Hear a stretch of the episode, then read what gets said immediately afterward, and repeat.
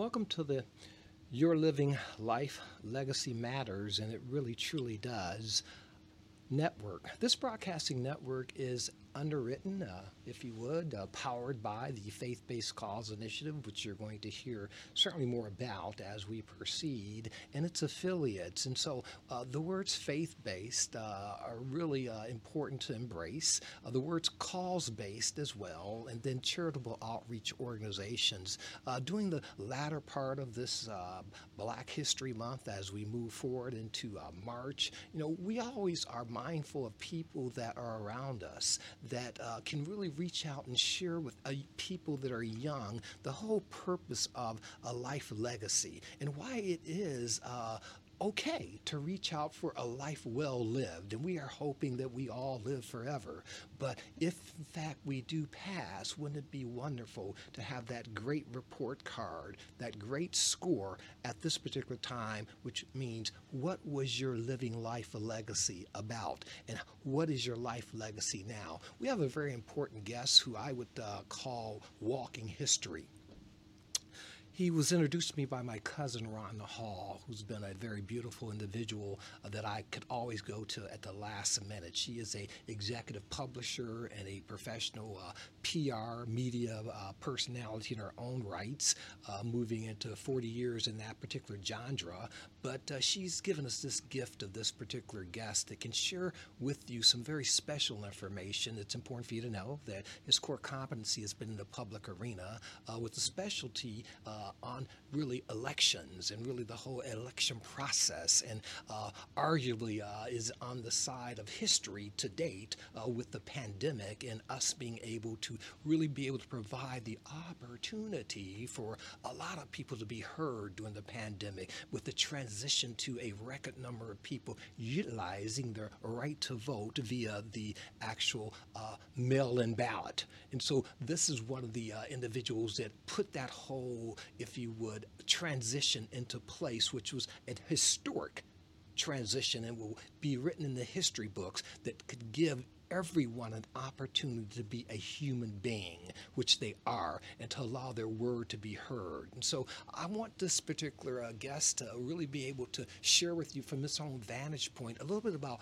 what he does and what he's experienced. And uh, I think you're going to enjoy every bit of it. So without further ado, uh, my beloved brother, uh, Daniel Baxter, welcome. Oh, thank you so much.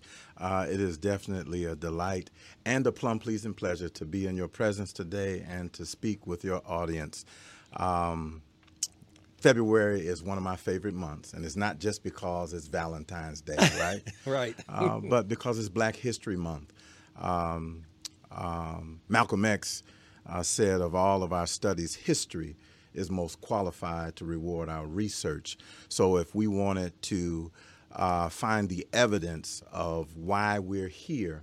All we have to do is look in history books or talk to a sage to get that full understanding so that we might be able to discover the roadmap that brought us here uh, where we are today. So I'm just elated uh, to be here today just to share with you and your audience. Thank you, Brother Baxter. My mom and dad used to use that word sage, and that's a nice way to say what? That's a person who tells stories. Yes. Uh, that's a person who uh, is the keeper uh, of the uh, history of the community, of the family, and the like. Uh, if you study black history, what you'll discover is, is when you go back to Africa or even during slavery, there was always one person uh, who could articulate the history of the village, of the tribe, of the family, or of the community. And they called that person the sage. Well, I appreciate you bringing that memory back up. You know, our CEO, Mr. Garland, has shared with me during this particular period of time. Uh, we look forward, he looks forward to Black History Month because uh, being a, a, a, more a seasoned individual, mm-hmm. upwards of 50 years with uh, the major utility in Michigan and mm-hmm. being responsible for handing out contributions to all the faith based organizations mm-hmm, mm-hmm. and charitable based organizations. And uh, I'm sure he doesn't mind me sharing with you, uh, since he's retired now, Uh, he certainly kept the kept the heat rolling in many of the churches and many of the cause organizations, charitable organizations, through his power he had with this uh, particular corporation he was a, an executive with. Uh, I want uh, you to share with the audience uh, when we think about this particular time mm-hmm. and we think about our storytellers. what a lot of young people don't understand is that that storyteller was the publisher. So in today's, I guess, if you would to classify them. They were the person that kept publicizing the information. Mm-hmm. You know, they were the uh, um, Detroit News. They were the uh, Detroit Free Press. Okay, mm-hmm. they were the Chronicle. They were the Vanity Fair. Mm-hmm. They were mm-hmm. the Ebony magazine, mm-hmm. the Essence magazine, because then they could not print readily. So mm-hmm. someone had to pass the story along. That's correct. I think it's true. A lot of the stories while they never got lost, mm-hmm. they were mm-hmm. suppressed significantly. And if someone did not tell you that story, mm-hmm. you would mm-hmm. not be piqued to dig and find it because it's there. And our CEO, Mr. Garland, likes to send the list of African American inventors. Yes. You know, which yes. most children don't understand that mm-hmm pretty much half of everything that was invented was invented by a person uh, of color. Correct. It's just that it was not in a position to patent it under that That's particular right. person's name, and That's so right. it got muffled. Now, obviously, mm-hmm. the profits were lost, but mm-hmm. certainly now we're bringing back the stories of those particular inventors. That's so, can you share with the audience in a two-pronged process uh, a story that may uh, uh, be able to assist people in Detroit and then around the world understand some things that have happened from a historical basis with champions in the African American community? Yeah. So um, so let, let, me just give a give you a backdrop.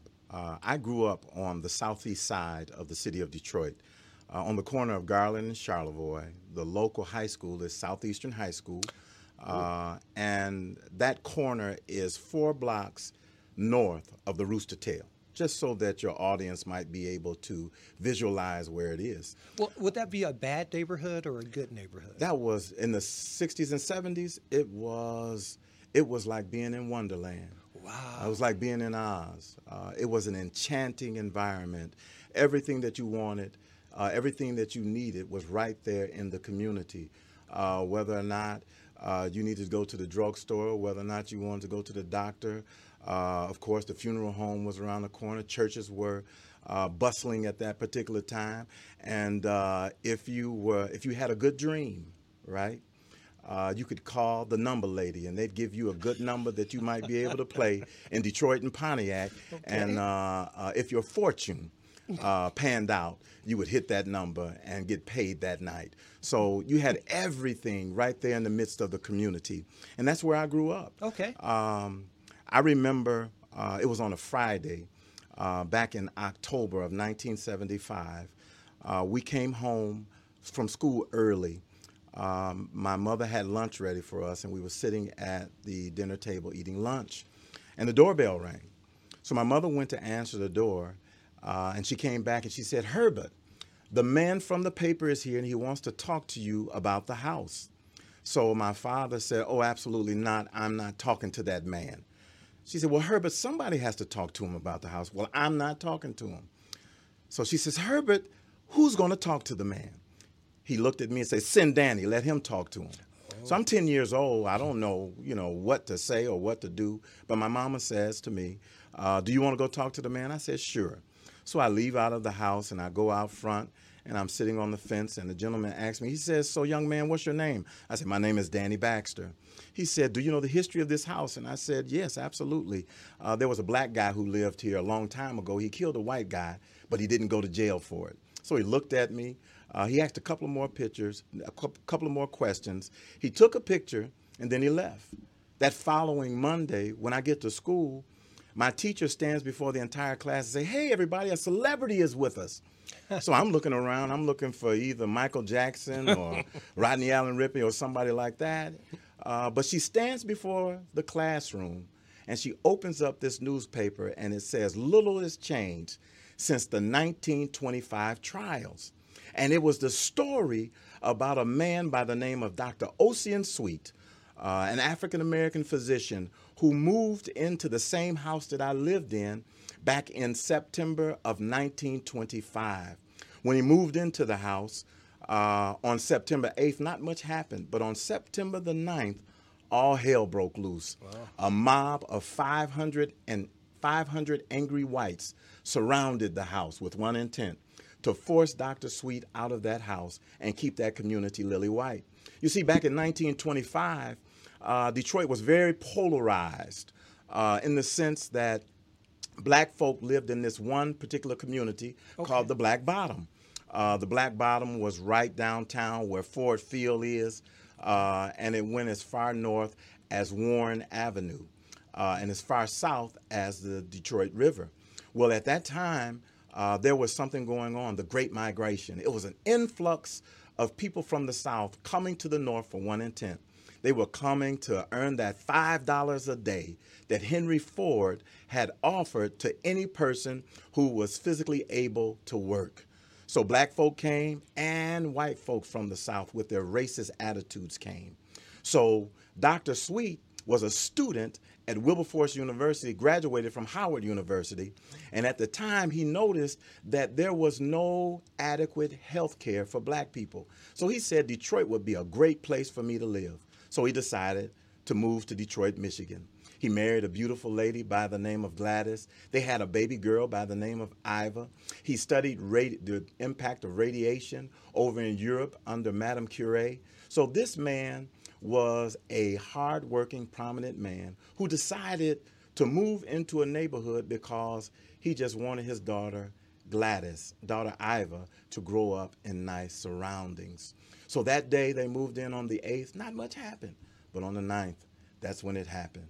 When the mob rushed the house, pandemonium broke loose in the home and shots rang out of the house. When the smoke cleared, Detroit Police Department came in and arrested everybody and charged them with first degree murder. You Uh, see, Brother Baxter, I'm Sure. going to stop you right here, Sure. okay? Because I would like for this particular um, moment in time to be, if you would, reflected on by uh, our audience and for them to understand. Just imagine that being you in a neighborhood, being the only person that looks like you and not having the chance to even settle in, as Brother Baxter said, not on the 8th, but the next day. Obviously, things change. So, uh, in our next episode, so we're going to give you the conclusion of this specific story. Thank you very much, Brother Baxter. oh, you're welcome.